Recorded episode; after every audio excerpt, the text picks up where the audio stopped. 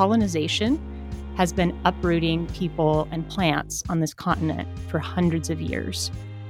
And if we really want to, you know, build a regenerative agriculture and if we want to balance the climate, we have to heal that process of uprooting. I'm Tiffany Patton, and this is Real Food Reads, the book club and podcast from Real Food Media, where we read the latest books on food, culture, and politics, then talk with the authors themselves. In recent years, popular press and documentaries like the celebrated and hotly debated Kiss the Ground film have suggested that regenerative agriculture is a new innovation and movement led primarily by white people. But that isn't true. I'm so happy to have Liz Carlisle, professor, author, and agroecologist, open our 2022 Real Food Reads season. Her latest book, Healing Grounds Climate, Justice, and the Deep Roots of Regenerative Farming, shares the stories of Black, Indigenous, Latino, and Asian American farmers around the United States who are using their ancestral agricultural traditions to heal the soil, connect with their culture, and build our collective climate resilience while fighting for racial justice. And we're so lucky to have Aidee Guzman, a soil scientist whose work and story is featured in the book, join us for today's conversation. This season, we're focused on the catastrophic loss of biodiversity and the people who are working to protect it. And I'm really excited to launch this season with Healing Grounds Climate, Justice, and the Deep Roots of Regenerative Farming by Liz Carlisle. And also, really thrilled to have Aidee here as well, whose work and stories featured in the book, and specifically in the chapter Hidden Hotspots of Biodiversity, which we'll be talking about extensively today. Uh, this chapter is incredibly rich, and you cover so much everything from microorganisms in the soil to the history of agroecology and the impacts that NAFTA and the Green Revolution had on farmers and biodiversity in Mexico. Uh, I could ask you both a dozen questions for each subsection within this one chapter if there's all the time in the world, but there isn't. Liz, this is the third book you've authored or co authored, and I want to know what drove you to write this book and why now? Yeah. Well, first of all, thank you so much for having us, Tiffany. I'm such a huge fan of Real Food Media. I've always been really interested by this uh, prospect that, you know, farming, agriculture currently is a huge climate problem, but it can be shifted to be a climate solution. And I've always been interested specifically in talking to farmers who are working on doing that and who are already kind of realizing that promise with the land that they work. Um, but in the last few years, as this idea of regenerative agriculture has gotten a lot more mainstream attention, I've been really struck by this huge gap among my colleagues in the research community in terms of just how powerful a climate solution they think regenerative agriculture might be. So, some colleagues, uh, like the folks who co authored the, the Four per Mille study, this huge international team of scientists, Four per mille, M I L L E, refers to a study and an initiative. A group of scientists found that if we increase carbon storage in the soil by 0.4% per year, or 4 parts per thousand, that's the 4 per mille, we could compensate for some greenhouse gas emissions and slow the increase of CO2 in the atmosphere. They calculated hey, 20 to 35% of human caused emissions could be offset um, through these strategies of soil carbon sequestration and regenerative agriculture. But on the other hand, there have been a lot of commentaries in scientific journals and blog posts basically saying, ah, this is really more greenwashing by industrial agriculture. It's smoke and mirrors. We really need to focus more on other things. We can't really offset that much of carbon emissions just through agriculture and these regenerative strategies alone. So I was really curious, like, why this gap? And long story short, in, in researching this book and speaking with, I think, the people I see as real leaders in regenerative agriculture, what I learned was that, you know, not everybody's talking about the same thing when they say regenerative agriculture. What is regenerative agriculture? It's complex and vague. There isn't a singular definition or a set of rigorous standards that define what it is. Typically, regenerative agriculture describes farming and grazing practices that rebuild soil health and support soil biodiversity. If what you mean by regenerative agriculture is that the logic of the food system is going to stay pretty much the same, it's still going to be extractive, it's still going to be export oriented, but we're going to do a few individual practices like reduce tillage or cover crops here and there, that's really not a powerful climate solution. But if you mm-hmm. take the word regeneration to heart and you really follow the leadership of indigenous communities and communities of color for whom these kinds of regenerative strategies are actually contextualized in these much deeper, long histories of reciprocal relationships to land, that is a really powerful climate solution. So, this book is an attempt to say regenerative agriculture really needs to follow the leadership of those indigenous communities and communities of color such that it can realize its potential as a powerful climate solution. The chapter of Healing Grounds we're highlighting today is the hidden hotspots of biodiversity. And those hotspots are in California's Central Valley, a region that produces a tremendous one third of all produce grown in the United States. Other than being a produce powerhouse for the US, the Central Valley is known for worsening droughts, depleted soil, sinking towns, and communities bombarded with toxic air and polluted water from industrial agriculture. Tom Philpott talks about this in his most recent book, Perilous Bounty, and Mark Arax unfurls a long history of agriculture and water's role in it in his book, The Dreamt Land, both Real Food Read selections. And, as Liz states in Healing Grounds, there's another story to tell a story of diverse small farms and home gardens in the Central Valley that are bursting with life above and below ground. Meet Aidee Guzman, a soil scientist who was born and raised in the Central Valley. While getting her PhD at UC Berkeley, Aidee conducted firsthand research in the Central Valley, observing bees and taking hundreds of soil samples to see if those diverse small farms could make a difference. Here's what she found. For example, on the bee side, um, I kept thinking, well, monoculture ag provides a monoculture of the specialized fruit source what bees need. And so maybe it's actually positive. And then on the flip side, I was like, well, is that really true? And so and then for the uh, below ground biodiversity, there's so much research on the fact that the symbiotic fungus that I work on needs a lot of diversity above ground. And so I was like, well, shoot, like, you know, if you had a hundred years of transforming this landscape into this monoculture, like, have we ha- do we have no place of return? So when I went in, I kind of had these like it could go both ways, and there wasn't a lot of research to draw on to uh, feel grounded of what actually what I would find. But we found the opposite. We found that these really small scale farms that have introduced high amounts of crop diversity on land that used to be monocultures bolster, you know, these bees, even those that uh, specialize on one food source on these farms. And then they double the amount of the symbiotic fungus below ground that a lot of soil health people have really pointed to as a way to go. Aidee loves to talk about fungus, specifically arbuscular mycorrhizal fungi, or AMF. It's like my favorite thing to do is to talk about the symbiotic fungus. So I always say to really think about these fungi, you'll have to go back a 450 million years ago. And I think that really puts everything into context mm-hmm. because um, they're supposedly help plants to get onto land, which is like a huge feat, right? It's where uh, the food that we produce comes from. And the way they helped that is that these first plants that came onto land had such a limited root system. And so they really couldn't grab all those nutrients from the soil that they needed. And so these fungi, they formed a symbiosis inside the roots. And they formed these filaments, hair like strands that would go into the soil and scavenge these nutrients in the nooks and crevices in this like complex soil ecosystem and grab those uh, to get to the plant. And not only that, like the AMF also need carbon from the plant to be able to provide this.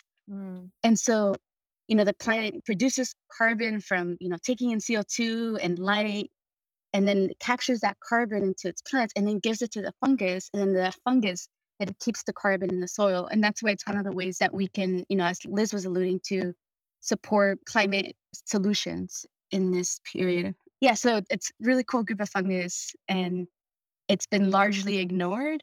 Mm-hmm. And it's sad because people think that over 70 or even over 80 or 90% of all plants associated with it. So they're wow. everywhere. We've just ignored it, and especially in agricultural systems. Okay, thank you. And so you mentioned that these fungi needs diversity, right, to like sort of flourish. And one of the many great points in this book was just we need a diversity of plants for a diversity of microbes in the soil, and we also need a diversity of farmers mm-hmm. and farming techniques that are rooted in tradition, as you mentioned, Liz. Um, there are like a beneficial part of a system and not the controller or manager of a system. So, how can we cultivate this diversity in farming techniques and farmers? Yes. That's a great question. And so, uh, if we go back to the Central Valley, you have to understand that agriculture in California was never small, mm. and that the way agriculture got established in California is through the taking of land from indigenous communities. Mm. Try to think about the way we support more diverse agricultural practice and diverse farmers. We have to think about, specifically in the context of California, is land and who owns the land, and who's operating the land. And the reason I say that is because a lot of the farmers I work with are farmers of color. They're immigrant refugee farmers, specifically Hmong, who are refugees who came from uh, Southeast Asia, and. Mexicans who used to be farm workers and then uh, got some land that they could farm on. But that's sort of a recent uh, trend in the Central Valley. But they also, these small diversified farms only encompass less than 1% of the land in the area. Wow. And so you know, you have lots of agriculture, but they're less than 1%. One of the goals from my research that I've thought a lot about is okay, here we're showing that these small farms can, you know, cultivate biodiversity both below and above ground, but we just don't have the support for these farmers to implement the practices mm-hmm. into the Central Valley you know, so many of the small farmers in the Central Valley um, that I've learned about through Aidee's research and some of the other folks that I spoke to, so many of the farmers who are implementing this below ground and above ground biodiversity don't have long term land tenure. And in order to actually, you know, sequester carbon in the soil, all these practices take time. Um, and, you know, roots is something that I heard again and again from yeah. scientists that I spoke with for this project that the key to feeding those below ground microbial ecosystems that facilitate soil carbon sequestration is to keep roots in the mm. ground mm. all year round perennial plants, which are a huge feature of basically all natural ecosystems. And then when you have annual plants, you know, replacing plants as soon as you harvest them with another cycle of plants. And so that made me think a lot about, you know, what does a deeply rooted culture or society look like? And it's the absolute opposite of the California history, you know, that Aidee just narrated and, and the US history in general. Mm-hmm. And so I think that's really focused me on the idea that colonization has been uprooting people and plants on this continent for hundreds of years. And if we really want to, you know, build a regenerative agriculture and if we want to balance the climate, we have to heal that process of uprooting. Gosh, Liz, I love your response. Like, just ecologically speaking, like, we need these roots on the ground. And Liz mentioned earlier, four per mille initiative for agriculture. And I mm-hmm. just read a recent paper that just basically said, yes, you know, we can uh, keep aiming for this, but actually, like, we can't really store carbon if we keep taking plants out of it. In agriculture, that's all it does. And so there's this limit to like how much carbon that can be stored on how we're actually treating plants in these agricultural systems. The core tenet of, of agroecology is really about cultivating biodiversity.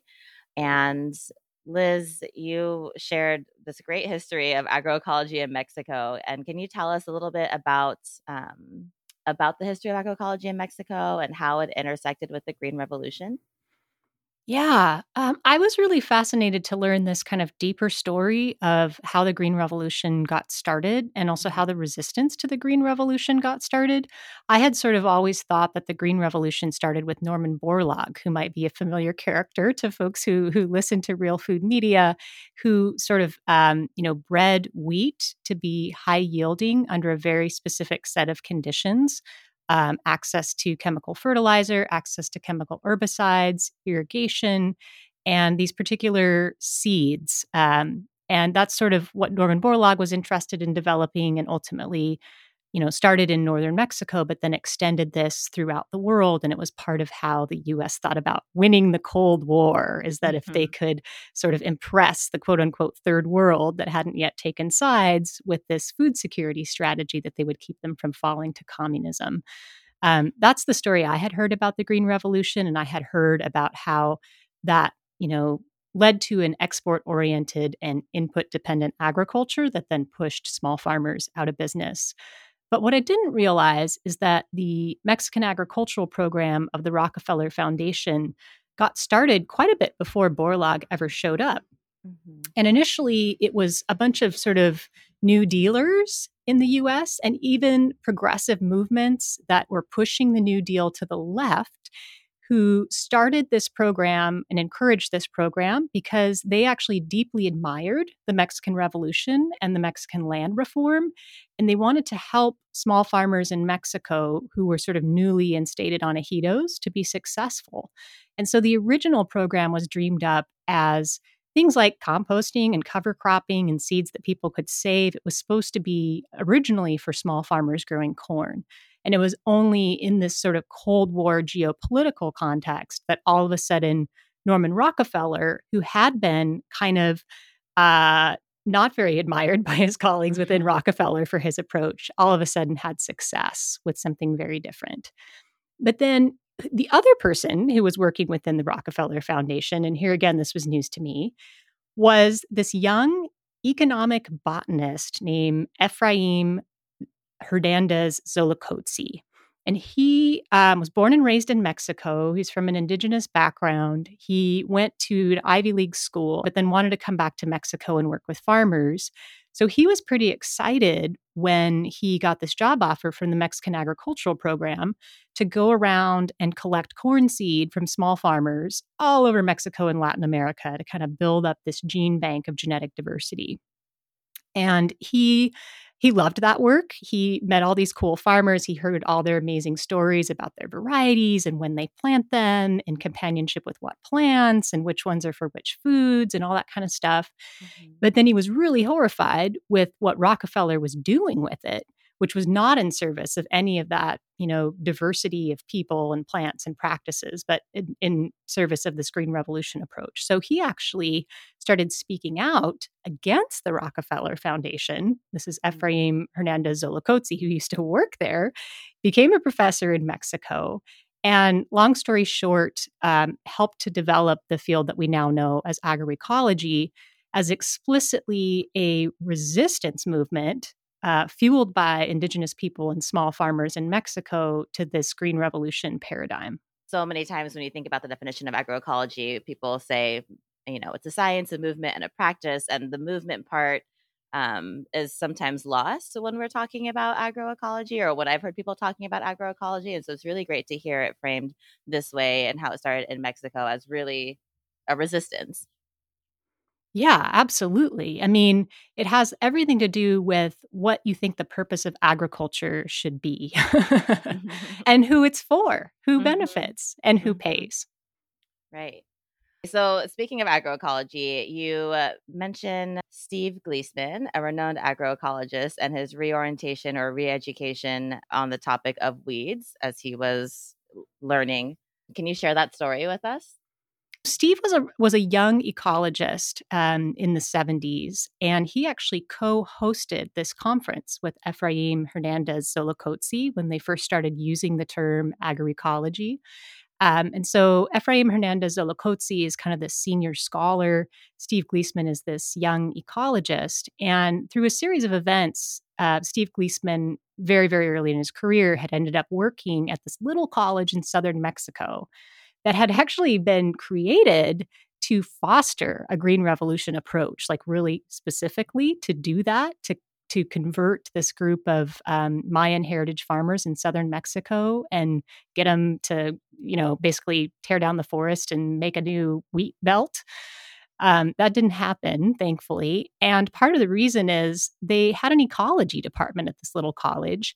And the guy who ran it was sort of in like you know, on good terms with the Green Revolution people, but he'd gotten a master's degree with Ephraim Hernandez Xolocotzi. So he was really sympathetic to this. Eh, they were calling it ethnobotany kind of in the years before um, agroecology emerged. So, anyway, Steve Gliessman shows up in this context, and he had done his graduate work on allelopathy, which is when plants send out these chemical signals that either inhibit or support the growth of other plants. So he's a young ecologist. He specializes in this. Here he is in southern Mexico. He's got this orientation towards working with local farmers. And he thinks, well, if I'm going to find the allelopathic plants, probably what I should do is just ask the local farmers what weeds do you struggle with? Because those are probably going to be pretty potent plants that are likely to have allelopathic properties. Mm-hmm. So he goes around and he asks farmers um, about this using the Spanish word maleza, which is sort of what he thinks about in Spanish. How do you ask people about their weeds? And people are like, nope, no maleza here. He's like, dang, that seems impossible. but but eventually people start, you know, responding to him with this word monte, um, which basically just means non-crop plant. Mm-hmm. And they'll say uh, buen monte, mal monte, but these aren't actually stable characterizations of a particular plant. Like it could be buen monte one day in one context, mm-hmm. but then mal monte another day. It has to do with like function in the moment. And so this idea of like managing a group of beings that are in the ecosystem without eliminating them or understanding them as being incompatible with growing food. And so he he tells this story a lot. He tells it in his agroecology textbook as just this moment of paradigm shift of mm-hmm. of thinking about farming being embedded in an ecosystem rather than having to eliminate the natural ecosystem before you raise food. Mm. I love that story so much makes really clear to me just the power of our words and how it shapes you know the way that we view the world and how we interact with it. Can you tell us um, a little bit about uh, well your first interaction with agriculture and how that differed from um, how you saw agriculture and farming take place in your dad's hometown? Yeah so as i'm thinking about this question i sometimes when i think about agriculture like i feel like there isn't a moment where it wasn't part of my life it's been Mhm. kind of everything since I've been a kid, but there are a few moments that like have made an impact on me in terms of the way I think about agriculture, the way I like learn to relate with agriculture. It feels like two these two distinct worlds of agriculture. Mhm. One is where I grew up, which is where, you know, I've spent most of my life and uh, most of my work in, which is the Central Valley. And, you know, the way I related to agriculture growing up is, you know, my parents coming home from work and, you know, she smelled like rotten tomatoes. Mm. And so that was sort of my reality for a long time. But along the ways, there was always this, my parents always reminiscing and talking about where they had grown up.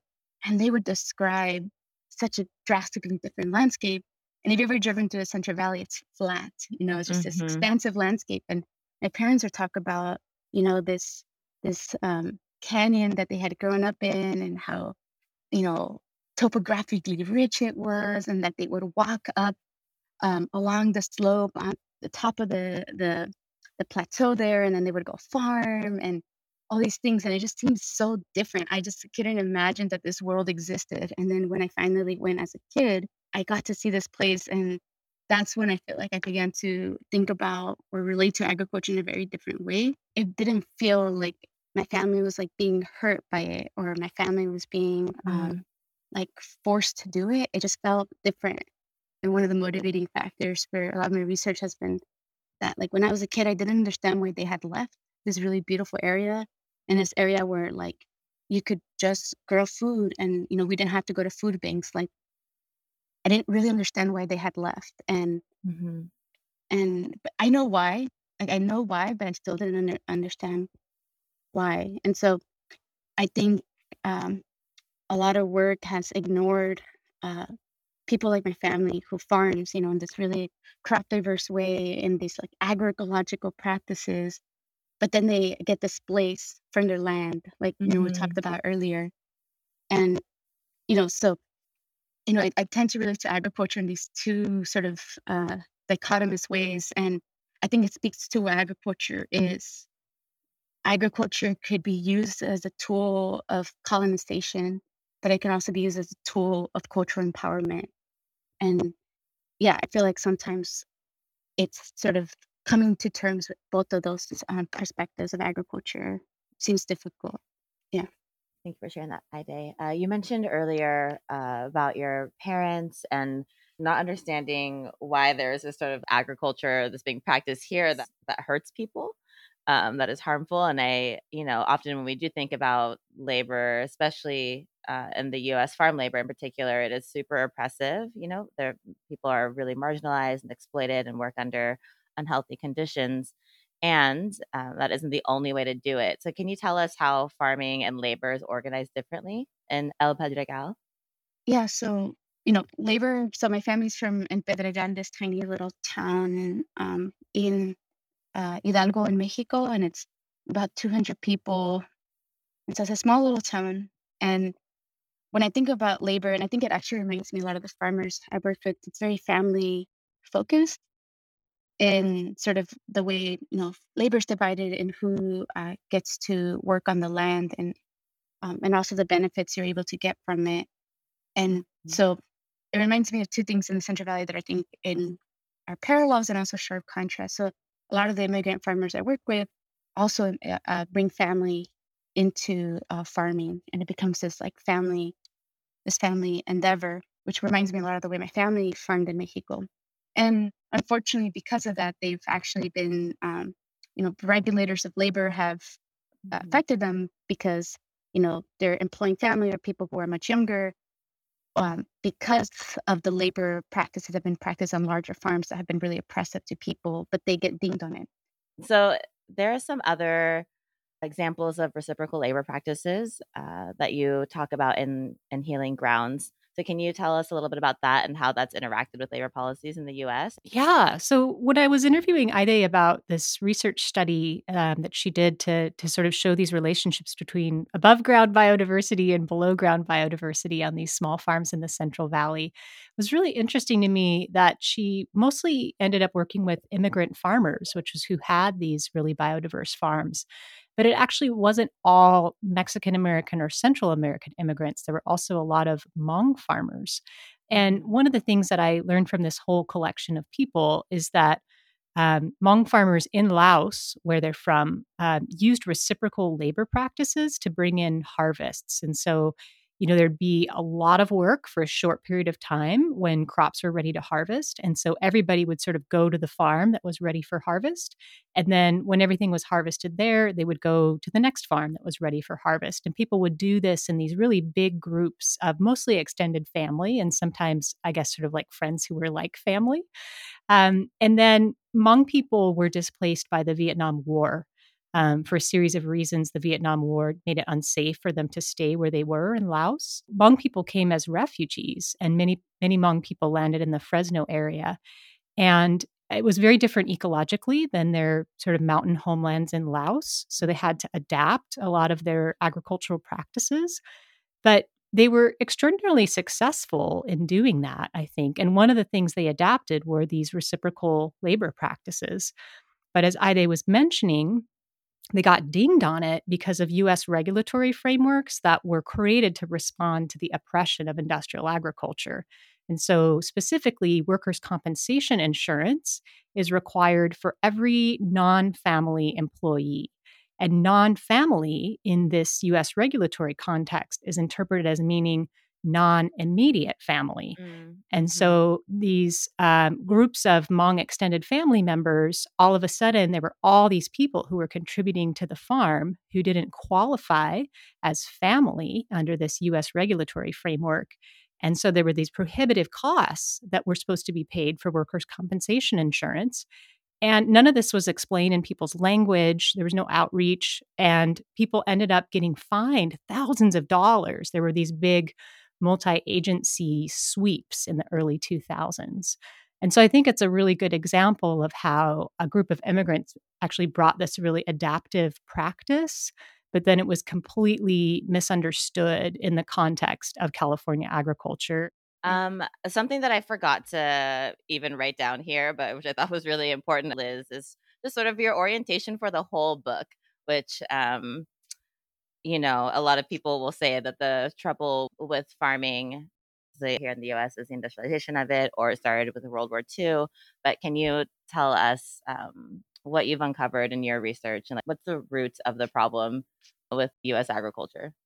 Yeah, that's a really well stated question, Tiffany. And I think you're absolutely right that maybe for a lot of current US farmers, maybe, you know, like family farmers who are struggling to hang on to the farm and really concerned about the environmental and social harm associated with with current agricultural practices, it can be easy to get focused on industrialization as the problem and the rise of these massive agrochemical giants as the problem. And there's no doubt that that is a huge problem. And I think we have to ask why was the United States primed to accept this agrochemical model of agriculture in the World War II and post World War II era? And I think the mm-hmm. answer to that is that there was already an extractive logic that had been initiated through colonization, and that agriculture on this continent in a European American context was designed to facilitate colonization. It actually mm-hmm. wasn't designed around the goal of Yeah. producing food. And I know that sounds crazy that agriculture wasn't designed to produce food, but Mhm. it's true. It was designed to facilitate colonization. It was designed to facilitate a particular kind of movement of power and wealth. And that's why it's extractive. Carbon being extracted from soil is part of that extractive process, but we Mhm. have to look at the whole suite of Mhm. extractive processes and we have to shift that logic away from extraction because even though certain communities are on the front lines of that extraction, indigenous communities, communities of color, ultimately, and I think this is what a lot of small white family farmers are seeing now, is that extraction it, ultimately disrupts all life.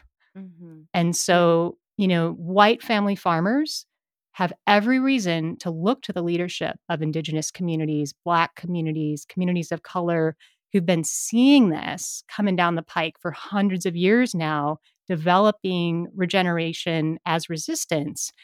We need to all take that leadership because otherwise, you know, it's it's life on the planet that's threatened.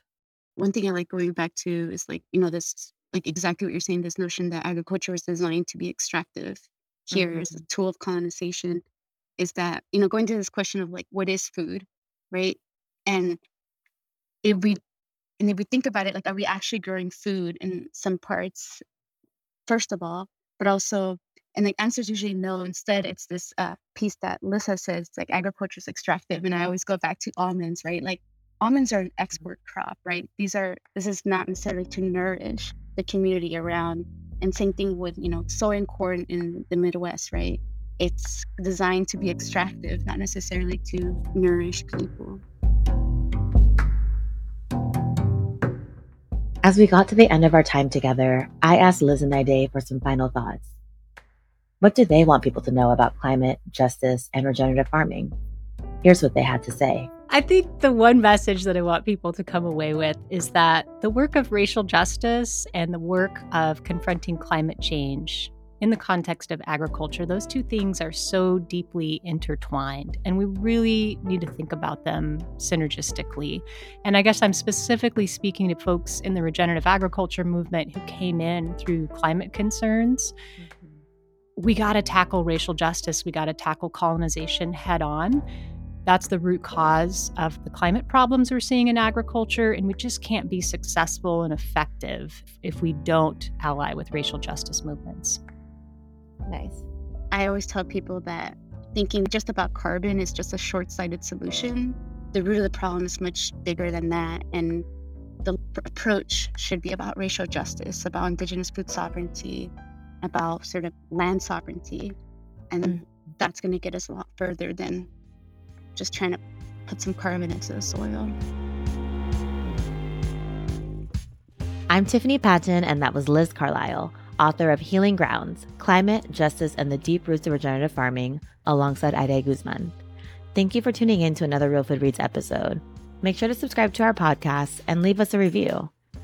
Follow Real Food Media wherever you get your podcasts and look for more information about our work and our other episodes at www.realfoodmedia.org.